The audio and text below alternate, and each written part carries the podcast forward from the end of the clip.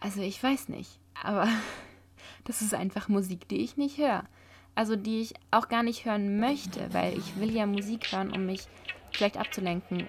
Katharina, kennst du eigentlich irgendeinen Podcast, der mehr als Pop ist? Mehr als Pop. Der Musikpodcast mit Katharina und Johannes. Hallöchen und herzlich willkommen zur 18. Folge Mehr als Pop.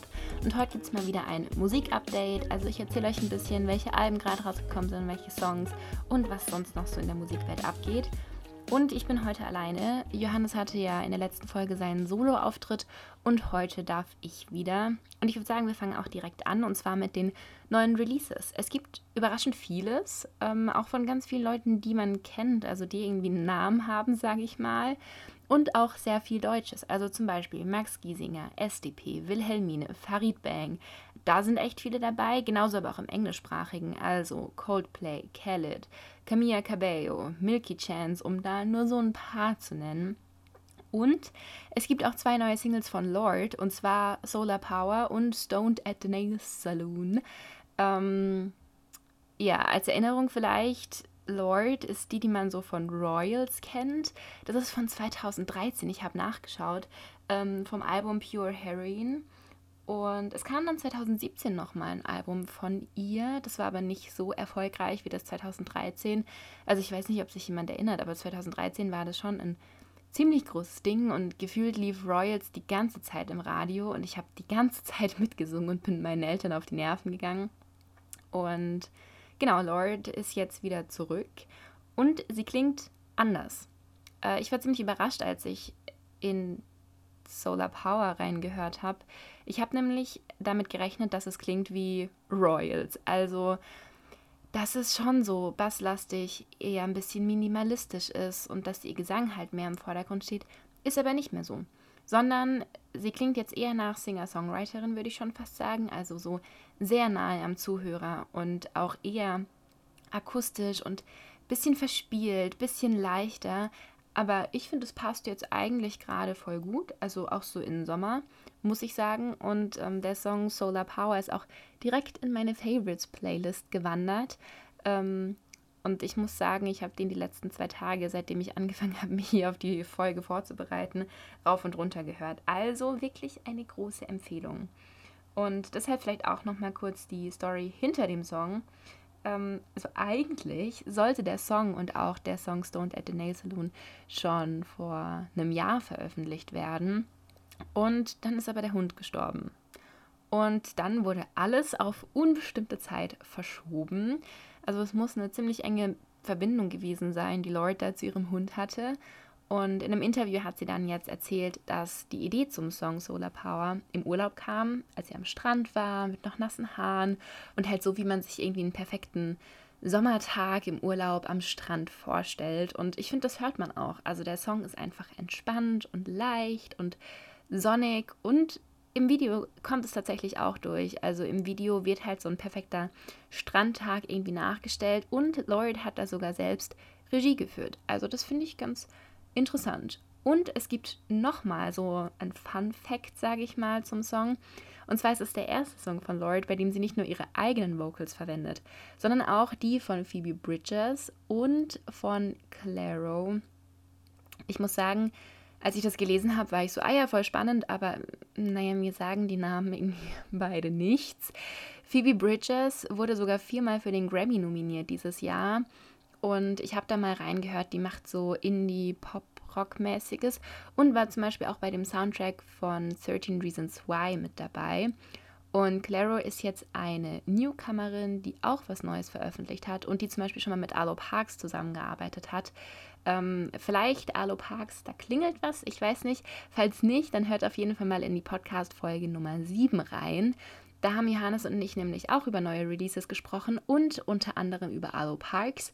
Das war da so eine ähm, Entdeckung von mir, die ich seitdem immer mal wieder ganz gerne höre. Dann müsste ich jetzt eigentlich anfangen, Happy Birthday zu singen. Roger Taylor hat nämlich Geburtstag gehabt und zwar gestern, also am 26.07.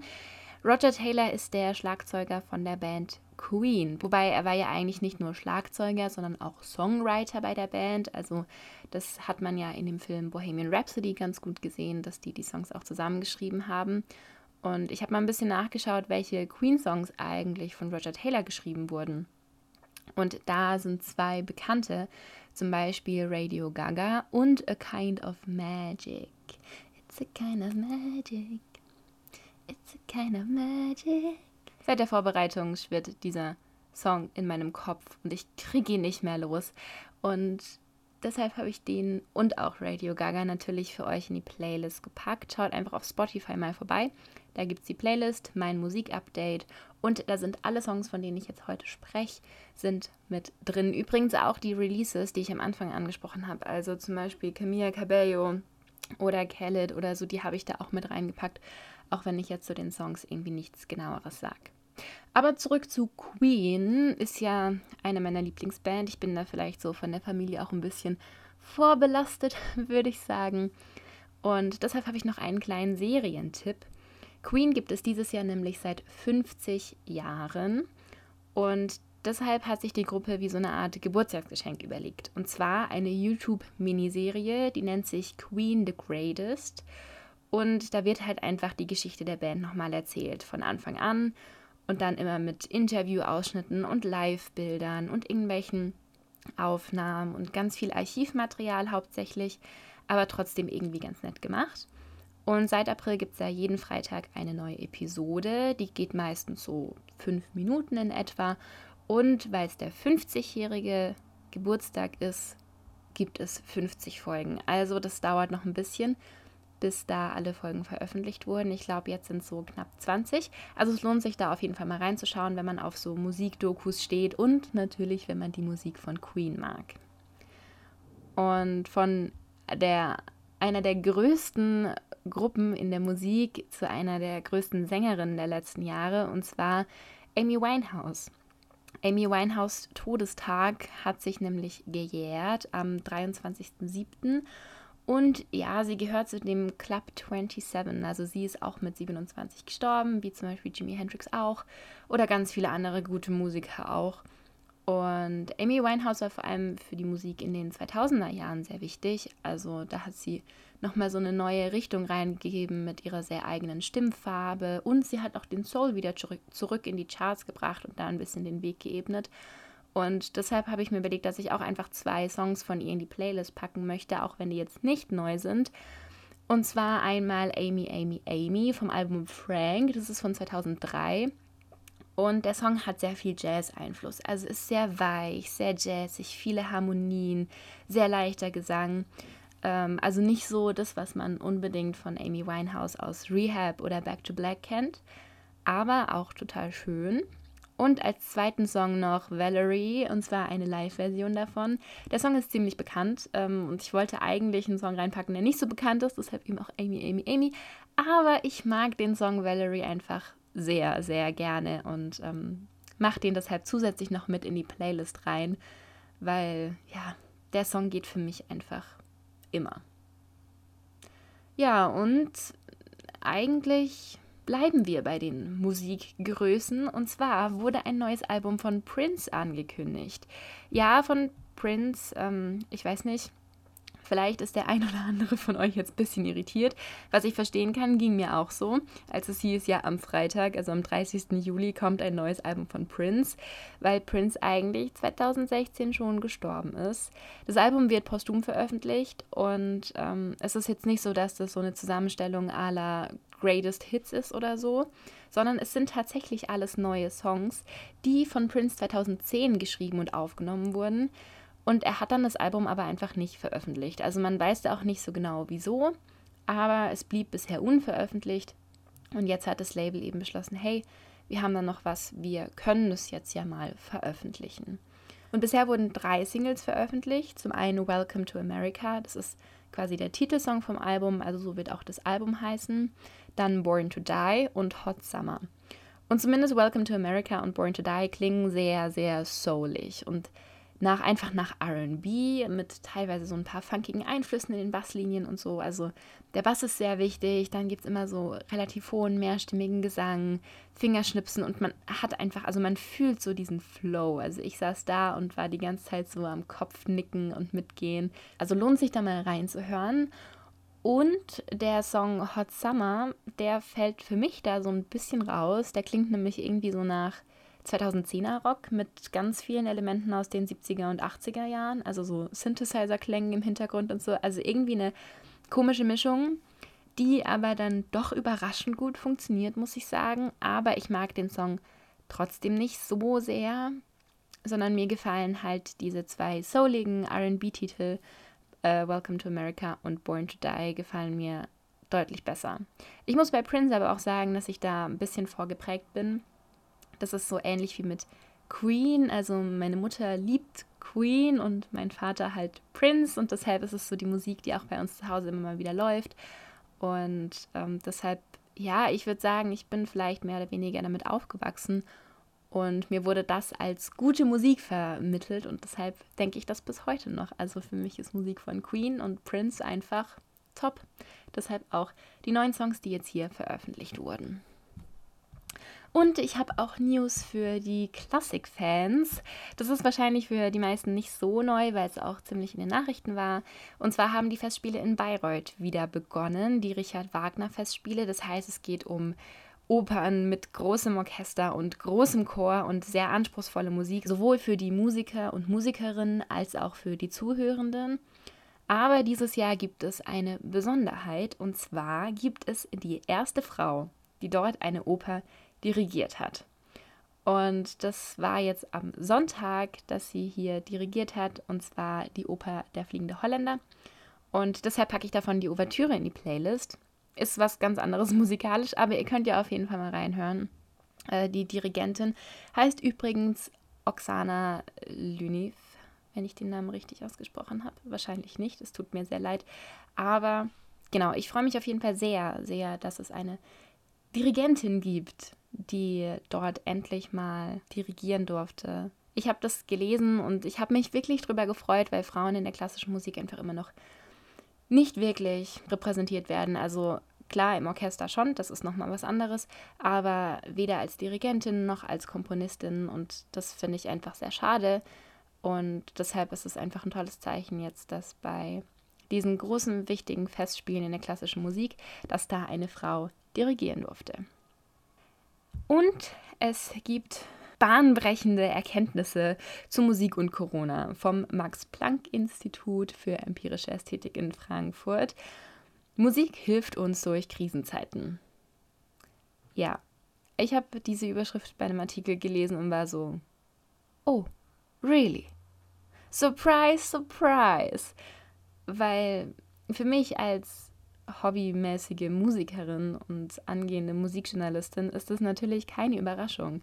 Also ich weiß, wenn ich, wenn ich mich nicht gut fühle, dann setze ich mich hin, nehme meine Gitarre in die Hand und spiele Gitarre oder singe oder höre Musik. Also für mich ist Musik einfach ein ständiger Begleiter. Ich höre zum Lernen Musik, damit ich mich besser konzentrieren kann. Ich höre beim Spazierengehen Musik, damit ich besser abschalten kann. Ich mache Musik, wenn ich abschalten möchte, wenn ich eine Pause brauche, wenn ich Abwechslung brauche. Also für mich ist es ganz normal, dass mir Musik durch mein Leben hilft und natürlich auch durch Krisenzeiten. Was aber ganz spannend ist, ist, dass bei dieser Studie unterschieden wurde zwischen Musik hören und Musik machen. Ähm, es wurde beides untersucht und ähm, insgesamt wurden Menschen aus sechs Ländern auf drei unterschiedlichen Kontinenten untersucht. Und da kam so ein bisschen raus, dass es psychologisch gesehen drei Möglichkeiten gibt, wie Musik uns durch die Pandemie hilft. Und zwar einmal Musik hören zur Regulierung von negativen Emotionen, also Stress, Depression oder auch Angst. Dann Musik hören als Ersatz für soziale Interaktion, weil Musik anscheinend das Gefühl von Gemeinschaft und Zugehörigkeit vermittelt. Und Musik machen als Mittel zur Selbstreflexion. Also das sind so die drei Möglichkeiten, wie uns Musik durch die Pandemie hilft. Und das Musikhören zur Regulierung von negativen Emotionen kann ich absolut so unterschreiben. Genauso auch Musik machen als Mittel der Selbstreflexion. Das auch. Also das sind einfach Dinge, die schon seit Jahren irgendwie zu meinem Leben dazugehören. Den Punkt, dass Musik Ersatz sein kann für soziale Interaktion, finde ich super spannend. Weil für mich ist es jetzt nicht so, dass wenn ich Musik höre, dass ich dann denke, oh ja, jetzt fühle ich voll die Gemeinschaft oder jetzt fühle ich mich zugehörig oder so, sondern für mich ist es so ein Ankommen, so eine Art nach Hause kommen, wenn ich gute Musik höre. Ähm, ich weiß aber nicht, ob ich das jetzt irgendwie mit sozialer Interaktion verbinden würde. Also das ist ein Punkt, da habe ich echt lange drüber nachgedacht. Ich finde das einen total interessanten Ansatz und ich meine, da scheint anscheinend auch was dran zu sein. Und man kann ja auch theoretisch Livestreams von Konzerten schauen oder Aufnahmen von Konzerten, Konzertfilme, sonstiges. Dann kann ich das noch verstehen, dass es als Ersatz für soziale Interaktion sein soll. Bei ganz normaler Musik, also Studioaufnahmen, bin ich mir nicht so sicher. Aber ich werde da auf jeden Fall nochmal drüber nachdenken.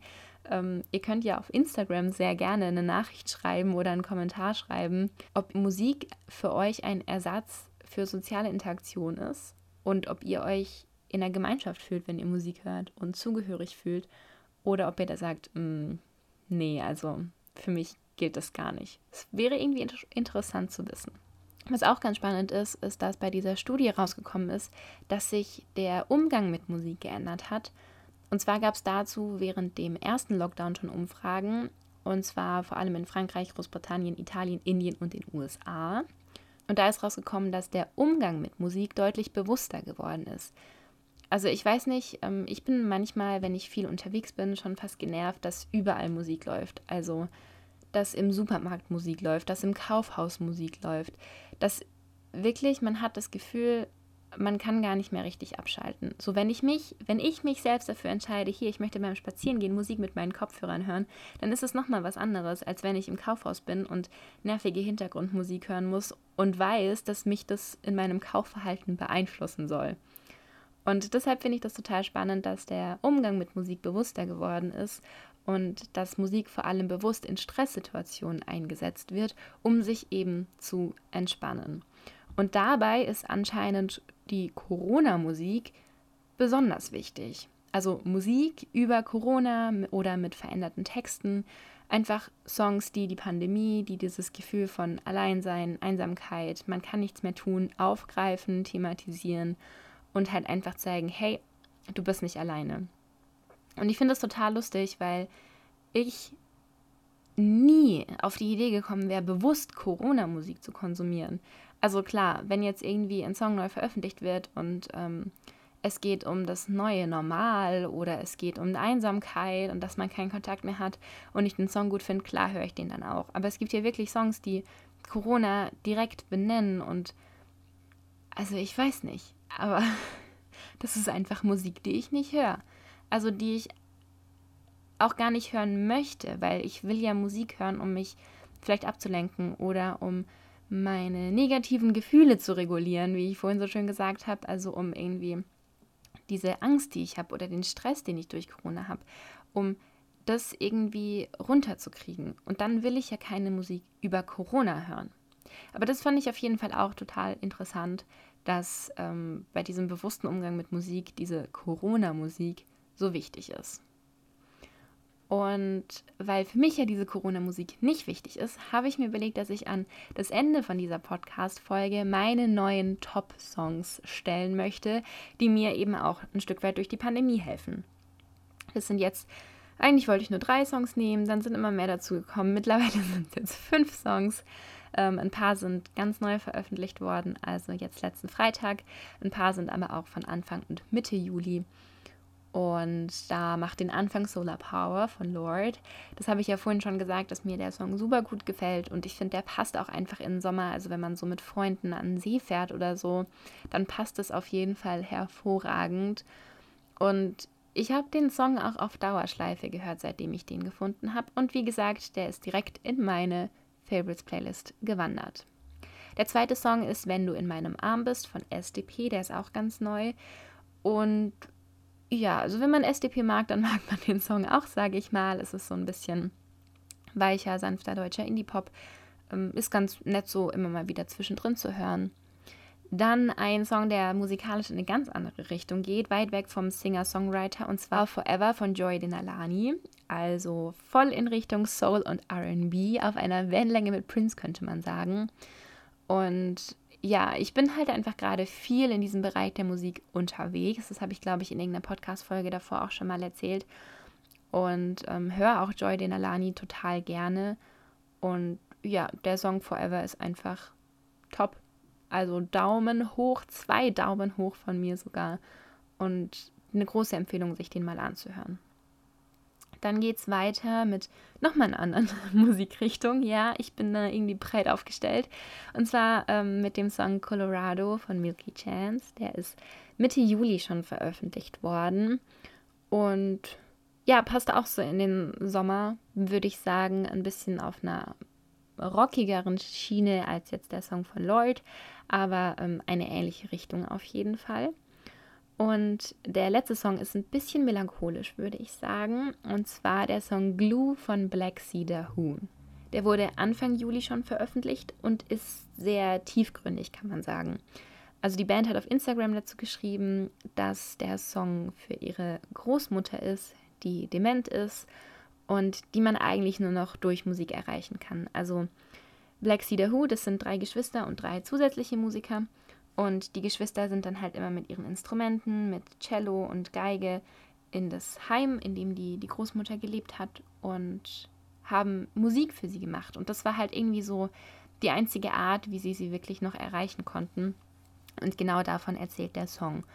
Und ich finde das super schön, weil man hört auf der einen Seite so diesen Schmerz, den die Krankheit irgendwie hinterlässt, weil sich die Person gegenüber irgendwie so langsam Stück für Stück verabschiedet.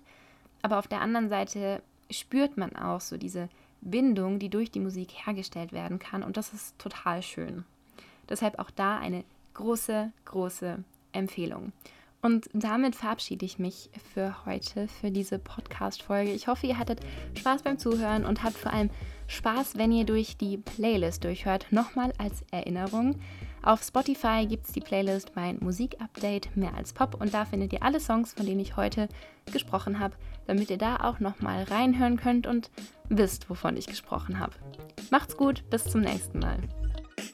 Das war mehr als Pop mit Katharina und Johannes. Bis nächstes Mal.